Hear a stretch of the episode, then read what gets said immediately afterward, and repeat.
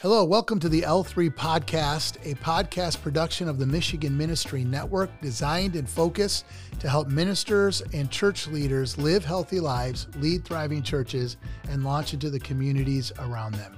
I'm your host, Aaron Halavin, and we're excited to be with you today.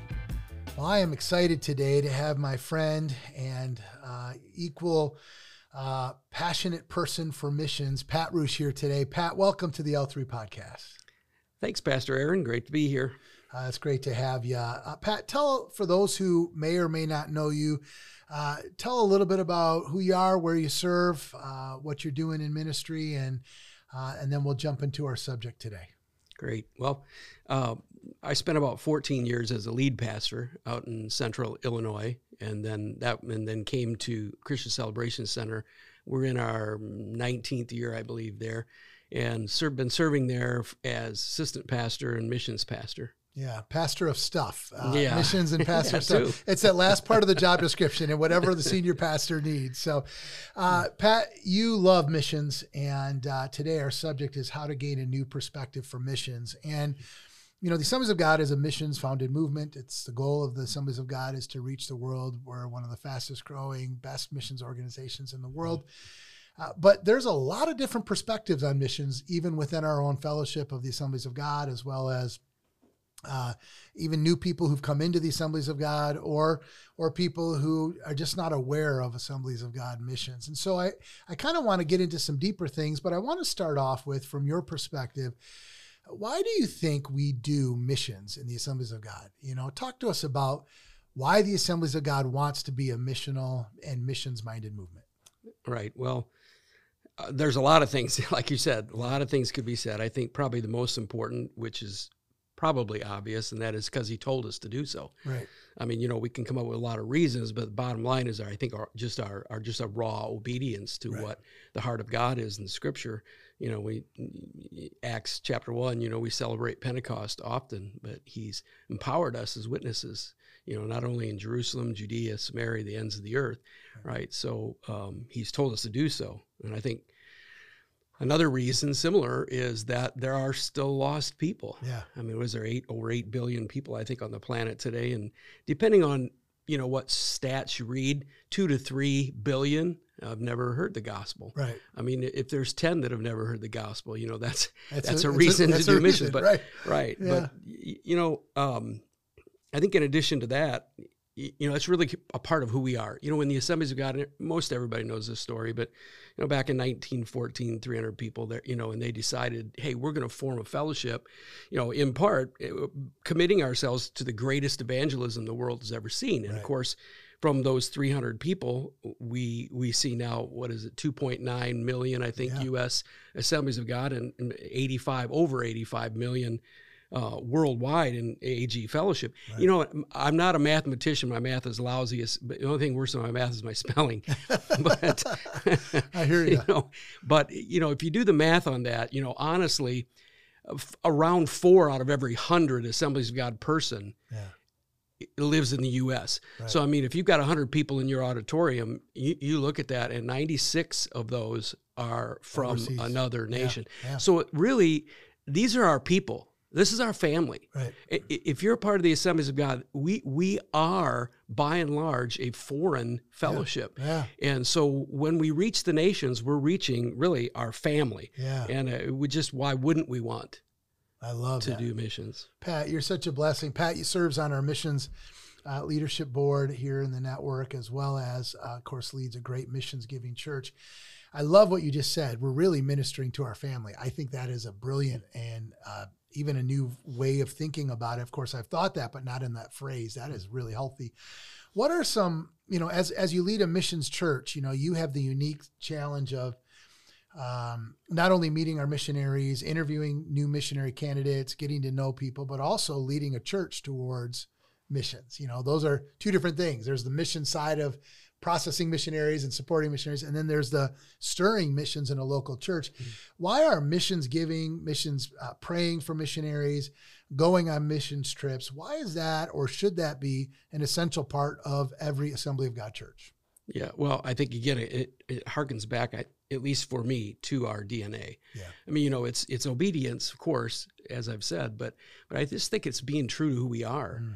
Uh, you know, and, and and and that's true regardless of the size of church, regardless of the circumstance of the church. It's just really a part of who we are that um, there is that need, and we are moved because Christ's Spirit is in us. We are moved right. uh, to meet that need, but also then empowered to do so. I love that. I love that. How you know people may not know this, and I want you to share a little bit about your story. How did you come to the realization and the importance of missions. It's a it's a unique story, and if you're listening to this, I, I really think it's where you are now is so different from where you were uh, then. So, Pat, share that story of of the your journey to being a passionate person for missions. Well, I, I share this not not to recommend doing this necessarily, right? Right. but when I first became a lead pastor, um, it was our first missions convention. You know, it had already been booked before I got there because it was fairly strong missions church. Yeah. So this was my first time doing this, and my wife and I got in front of the congregation, and uh, in my naivete, I suppose, you know, I, I, I just decided to be honest. Yeah. And so I told the congregation basically, okay, here's our missions emphasis this year.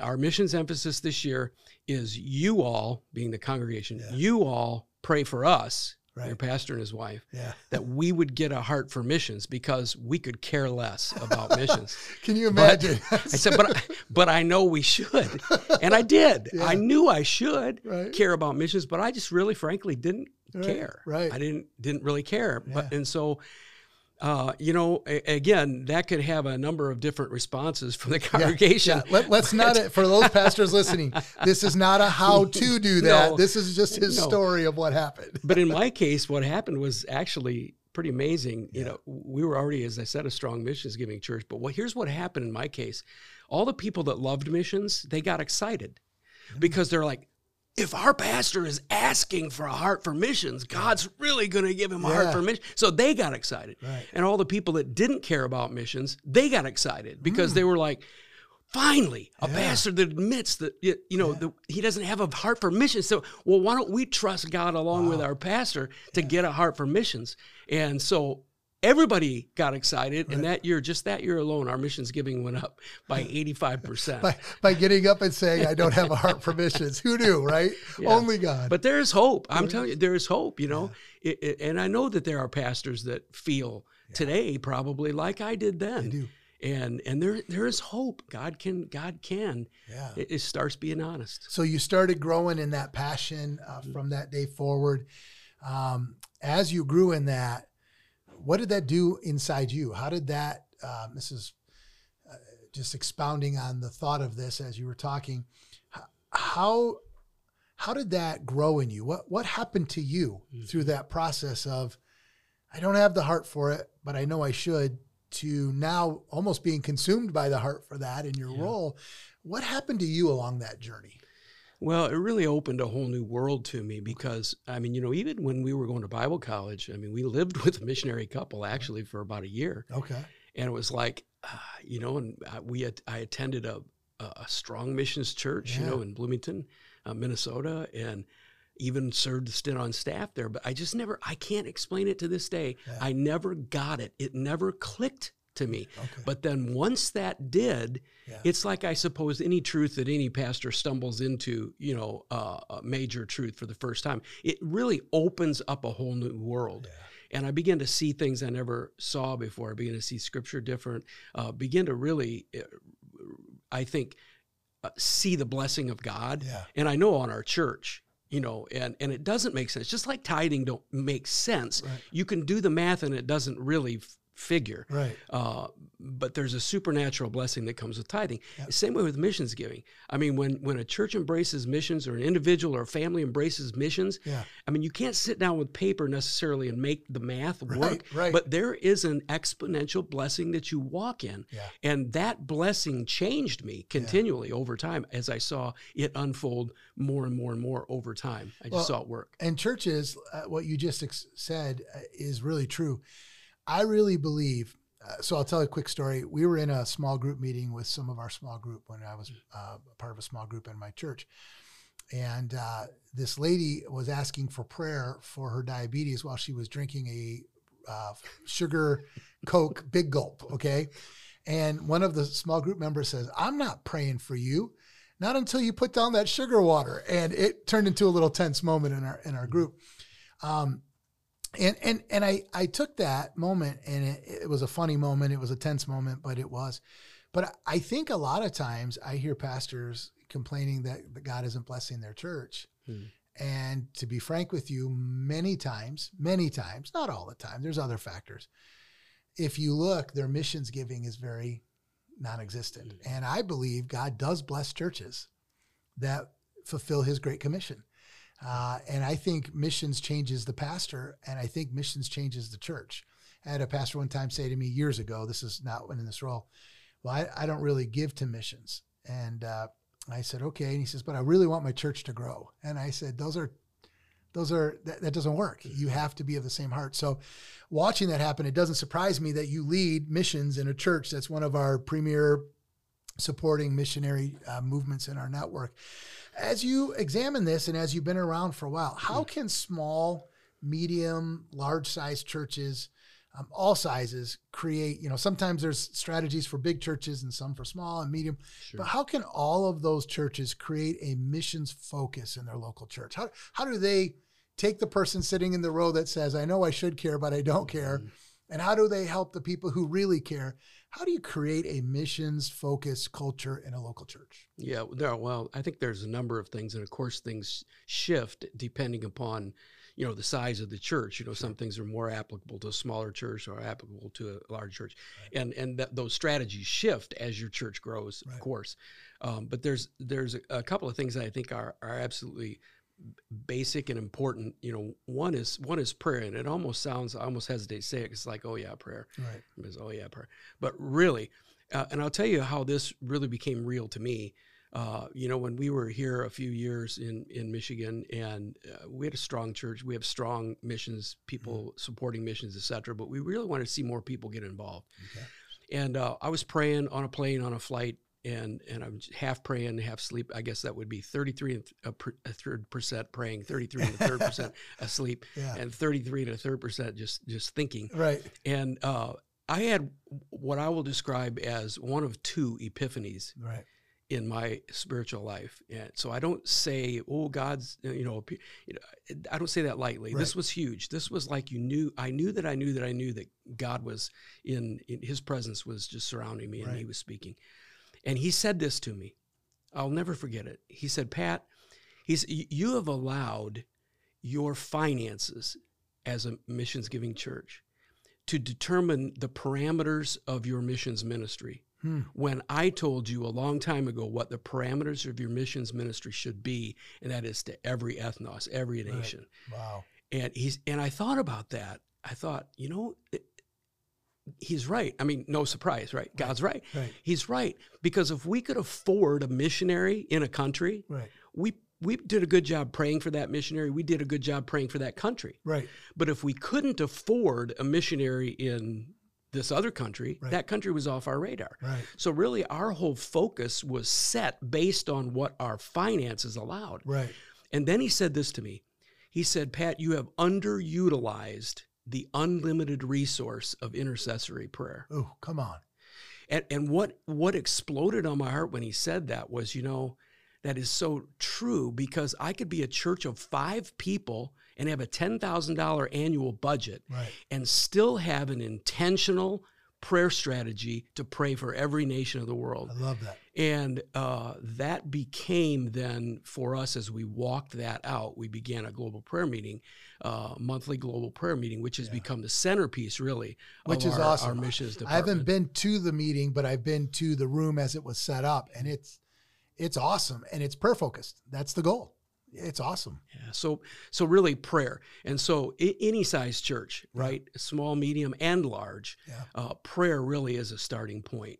Uh, because when you pray about missions, it's like anything. You know, yeah. you, you you know Jesus, genius, right? He's pray for your enemy. Why? Because as we do anything that, that we focus prayer on, it changes our heart. Right. And it helps conform our heart into what God's heart is. Right. And so as you pray about missions uh, individually, but also collectively as a church, uh, it does begin to draw your heart into an understanding of missions. So prayer, prayer is key. And, Yeah.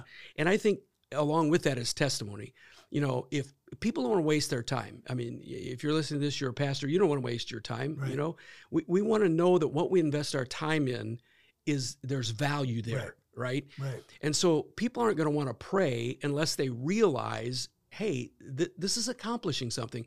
So on a regular basis, we'll share testimony. You're like, okay, last month we prayed X, Y, Z, and here's an email I got from missionary so and so and and God answered prayer. So it helps build the sense of value and investment that's being made in prayer, so that prayer can continue uh, to be, you, you know, motivate people to pray. And you know that that's just good in general for church, even beyond missions. Celebrating the wins of prayer is something we don't do well in the kingdom, and especially with missions, that is so important to say it worked. God did something. God used, and I was a part of that. It, it ties them in. I love that. Uh, yeah, continue on. I want to hear more. Yeah, and I think the other thing ties in with that, and that is um, relationship. Yeah. I mean, missions have has to become. This is where again my experience this is what some of the things that changed me. Missions has to go from a certificate on the wall Mm. and guilt yeah. to a, a living relationship. In other words, to build relationships with missionaries. So Yeah. you see, these are real people. These are these are people just like you. You're they're trusting God for things. They've, they've suffered failures. They've, they've realized victories. Right. And and if you're going to pray effectively and hear about the testimonies, it requires some level of relationship Right. Right? So relationship is key, but then taking that relationship and bringing people in the congregation, again, regardless of what size congregation, Right. bringing people in the congregation into relationship I love that. with missionaries, that's key. Love which that. is is uh, the third thing that comes to my mind is similar to is ownership, and that builds ownership. okay. You know, right. where missions is something that I'm doing, I'm making a difference, it's impacting, you know, and it's it's it's my ministry. It's my Right. you know, most people in most ministries, you know, we we chuckle because like Yeah. it's the most important thing in the world because it's their passion, right? Right. Well, that's because of ownership. Right. You know, they're invested, they own it. And and we have to help our people develop that same sense of ownership in missions. And sometimes that's a challenge Yeah. with overseas workers, et cetera. Well, you don't that, see them for a while, so you mm-hmm. got to Exactly. keep. So you have to intentionally. What I'm hearing is, you focus on prayer, the the relationship and the celebration, the testimonies, building that foundation. Uh, but that's all intentional, you know. That's correct. Uh, and so, uh, if you're listening to this podcast, I want you to to pause for a moment and realize that these things don't happen on accident. Someone has to be driving the car, steering the ship, uh, uh, flying the plane with with purpose. You don't get to a, a destination by accident. You have to drive that. Is, is that accurate? I mean, you have to be Yeah, intentional in driving that. absolutely, Absolutely, and that that really was where, uh, you know, rewind all the way back to that those first few years there. You know that I was growing in Mhm. missions. You know, it even started right there. I, mean, I built a. I'm sure probably the congregation thought I was nuts, but I built a missions display all the way across the back of the church, and Yeah. and you know the display wasn't the point. The Right. point was the time I invested in creating things and really, you know, getting my hands, you know, around what it was. That was really the power of it. Not not Mm. even the display itself. Right. Yeah. No. I I had a I had a great moment. I was walking through the halls of my church, and uh, and we were a missions church, a strong missions church. And I was walking through the halls of my church, and a I was with a new family, young family, and I was taking them up to our kids area, and um, they were asking me questions about the church, and I was like, oh yeah, this and that, and this I don't know, maybe ten year old girl comes walking by. And the guy says, So what do you do here? And the girl stops and she says, We do missions. it was one of my favorite moments. And I said, Oh, yeah. And the dad said, Yeah. She goes, That's what we do here. If you come here, you're going to do missions. That's what we do at Freedom. and and I got emotional because it was one of the most powerful things. And and I think when when a church embraces the missional call of God for its congregation, for the world, for the family overseas, for everywhere, something happens within their DNA that they feel a part of something larger than themselves. And I think way too many times churches can become about themselves. So I think missions is not only sending, praying, going, giving, reaching. I think missions has another effect that makes a church outward to their local community, Right. to to familial community within their church, because you're you're really stepping into the heart of Jesus, and um, of course the whole reason he came to earth. And so, I think the byproduct is I, I hope that every generation in every church has intentional things like the tools you've shared, where where a kid can walk by and say, "Oh, this is just what we do." In other words, this is who we are. Yeah, that's right. and uh, I think that's powerful. Pat, you you serve so well. You're such a, a great individual, a great friend. Uh, your wisdom has been awesome. What would you leave us as we conclude this? What what is some thought, if you have a thought, that you'd like to share with a pastor listening who's driving in their car? They could be in various spots of developing the heart for ministry or having the heart but not knowing what to do. Give us a give us a piece of advice that they can take today as they are listening to this. Well, I think no matter who you are, you are somewhere. Mm. You're somewhere on the journey, right? Uh, you know, embrace that, right? Where where you're at, acknowledge that. Here's Yeah. where I'm at. You know, may not be real happy with where you're at. Maybe you are. Right. Either way, start where you're at and identify it, Mm. right? And then and then, like you said, intentionality is moving the needle forward Yeah. Uh, you know, there's lots of practical ways to do that. You know, reading about missions, talking to other pastors that are doing it. You know, we as pastors understand the importance of benchmarks, Right.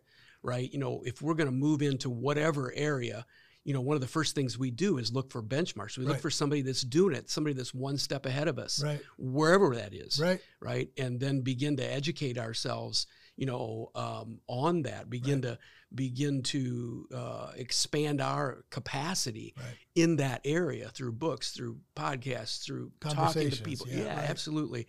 And uh, so just acknowledge. And sometimes I think we we're especially if we're if we're not as far along the journey, we may tend to be embarrassed where we're at. Sure. You know, I know I was Yeah. Right and and so it almost becomes self-defeating because i don't even want to go that first step and acknowledge where i'm at Right. Right. because it, you know it, it's not where i want to be Right.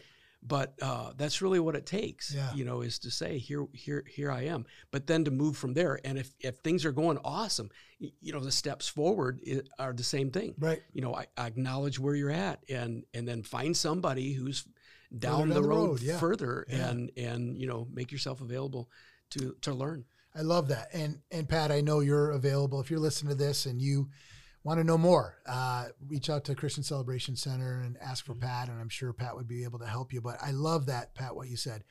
You are someone wherever you are, you're somewhere. And uh, I think today, just start where you're at. Let's build towards tomorrow. Find someone to walk alongside you. And let's get over our embarrassment of where we're at. Let's get over our lack of understanding or knowledge.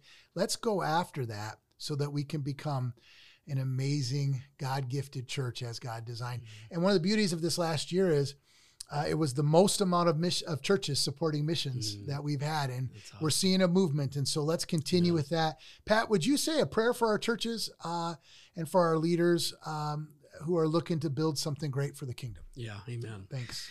Uh, Father, we are, Lord, we're both grateful and we're dependent. Lord, we're grateful for how you work with each one of us, how you accept us where we're at, uh, Lord, and how y- there's no condemnation uh, that you have for us, but you you beckon us forward. You call us to yourself. You you call us to deeper understandings of in every area of our life and ministry.